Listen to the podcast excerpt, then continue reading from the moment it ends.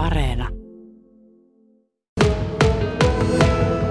Eli tämä Startup Joensuun sijoitus oli osa meillä keväällä aloitettua sijoituskierrosta.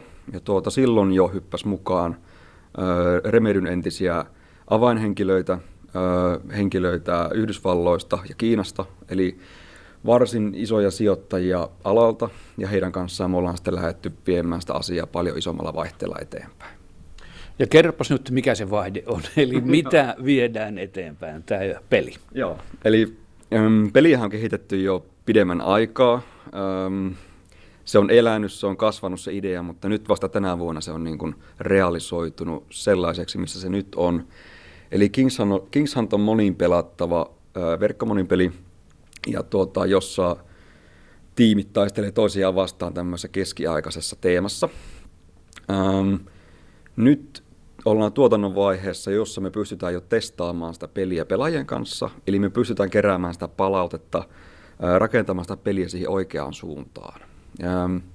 Nyt esimerkiksi tämän kuun lopussa 28. päivä alkaa meidän seuraava avoin testi, ja siihen pelaajilla on täysin vapaus tulla mukaan. Ja se pelataan tietokoneella. Miten te kasvoitte tähän pisteeseen, kun olette nyt, että mistä kaikki lähti ja millä tavalla? Joo, alku, alku oli aina kivinen tie yrittäjänä. Ensin me lähdettiin kehittämään työkaluja pelin kehittäjille. Se oli se meidän bisnesmalli. Me ymmärrettiin, että VR, tämä virtuaalitodellisuus oli isossa nousussa silloin 2016. Lähdettiin tekemään työkaluja, mutta se ei sitten lopulta vienykkään minnekään. Eli huomattiin, että se markkina oli aika lopulta aika pieni. Se ei lähtenytkään nousuun. Ja me tehtiin sitten täysi äh, pivotti, tehtiin täysin liiketoimintamallin vaihdos tuossa, olikohan se 2018.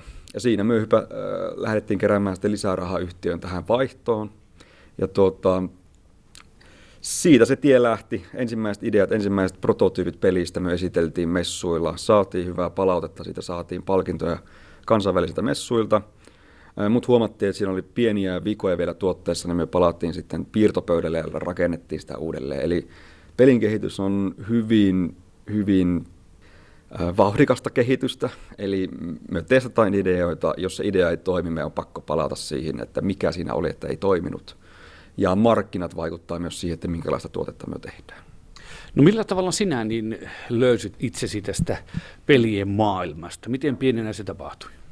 Se on alkanut jo varhaisnuoruudessa Amiga 500 Se taisi olla ihan ensimmäinen tämmöinen tietokone kautta pelikonsoli, josta voi mainita sellaiseksi. Ja siitä se, ehkä se koko perheessä on lähtenyt se, että meillä on neljä lasta ja kaikki on aika syvästi pelimaailmassa ollut siitä lähtien. Öö, mutta tuota, itsellä se sitten varsinainen uravaihdos tapahtui tuossa vasta 25 ikävuoden jälkeen, koska oli kerännyt tehdä töitä jo myynnin puolelle ja huomasi, että ei, tästä, ei tätä kannata, että ei, en mä jaksa tätä, tätä tehdä niin pitkään. Niin siitä tuli vaihto sitten tuonne Outokummun pelialan puolelle, eli sinne koulutuksen suuntaan. Se oli ensimmäinen varsinainen kiinto piste tässä Joensuun seudulla, missä pystyi opiskelemaan pelialaa. Ja siitä se sitten lähti. Tiedepuusta tuli vahvasti mukaan sitten tämän pelihautomon myötä, ja sieltä ää, lähdettiin kehittämään sitten Joensuu Games, mikä oli osuuskunta, ää, ensimmäinen varsinainen ää, meidän yhtiö. Ja tuota, siitä on pitkä tie ollut tähän, että ei, se, ei, ei ole yksinkertainen polku. Kings Hunt-peli siis julkaistaneen keväällä. Tota, jos vähän euroja lasket peräkkäin, niin miten paljon tuommoisen pelin kehittäminen, niin se on vienyt rahaa? Mm, no karkeasti arvioiden, niin mitä me ollaan nyt kerättykin tähän yhtiöön, niin se on mm, melkein puoli miljoonaa tähän kohta karkeasti tähän yritykseen kerätty, tähän pelin kehitykseen ja sitten tietysti tähän työkalun kehitykseen. Ähm, ja tota, siinä Business Finland on ollut myös vahvana tukijana mukana tässä meidän tien, tiellä. Ähm, ja nyt sitten vielä tietysti puuttuu varantoja tästä, eli kun mennään markkinoille keväällä, niin ollaan hakemassa sitten vielä lisää sitä tuohon markkinointirahaa. Että en vielä alustavia numeroita anna siihen, mutta kyllä se vielä tästä kasvaa. Millä tavalla sitä markkinoida ja sitten minkälainen se on se pelin julkistuspäivä? Öm, mehän ollaan tulossa tuonne Steam-pelikauppaan. Öm, Steam on maailmanlaajuisesti suurin pelikauppa tämmöisille PC-peleille. Ja tuota, markkinointi tullaan tapahtumaan sitten tuota, näiden vaikuttajien, tupettajien kanssa, eli heidän kanssa yhdessä. Eli kohdennetaan se markkinointi niihin ihmisiin, jotka pelaa meidän kaltaisia pelejä ja tuota, tykkää niistä ja osaa myös sitten viestiä oikealla tavalla sitten näille seuraajilleen. Eli se on se suuri markkinointikanava.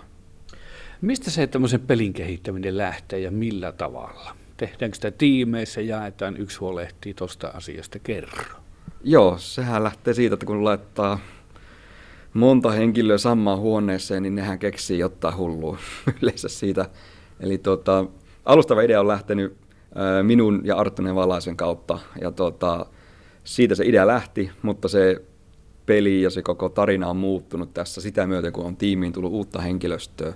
Eli aina kun uutta henkilöstöä tulee taloon, se myös muuttaa sitä tarinaa hiukan. Eli missä se peli nyt on, niin se on tietysti kivinen tie ollut. Ja tuota, asioita on lytätty, niitä on heitetty menemään ja tehty uudelleen alusta lähtien. Eli se, se on pitkä tämmöinen taiteellinen prosessi, ehkä niin sanotusti.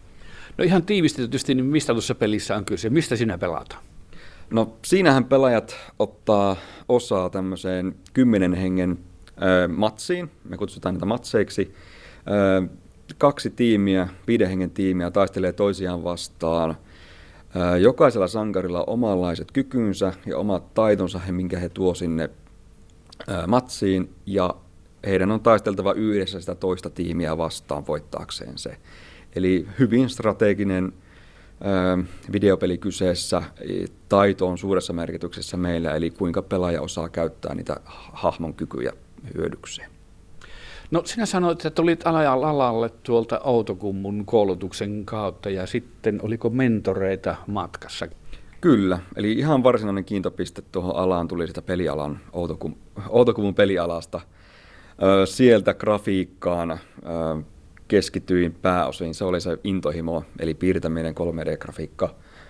Ö, sitä kautta myös sitten lähdin hakemaan ihan niin kuin, ö, ihan tietä, tietäen mentoria itselleni. Ja siinä lähti mukaan sitten tuommoinen kuin Alan McKay Yhdysvalloista, joka auttoi sitten tällä tiellä viemään sitä asiaa oikeaan suuntaan. Eli tämä ala on mielenkiintoinen siitä, että meillä ei niin kuin rajat ole millään tavoin este. Eli ainoastaan aikavyöhykkeet on meillä tällä hetkellä este siinä kommunikoinnissa. Ja tota, siitä se lähti, se tie. Ja sillä tiellä nyt ollaan. Tietysti nyt grafiikka on jäänyt todella vähälle tämän toimitusjohtajan roolin myötä. Eli se painoarvo muuttuu. No löytyykö niin tähän firmaan esimerkiksi työntekijöitä sitten? Puhutaanko nyt sitten niistä koodareista tai minkä alaosaajista? Joo, ohjelmoijat, koodarit on se, millä tällä alalla on ollut aina vähän semmoinen pula. Eli siellä sitten toinen on grafiikan osaajat, 3D-mallintajat.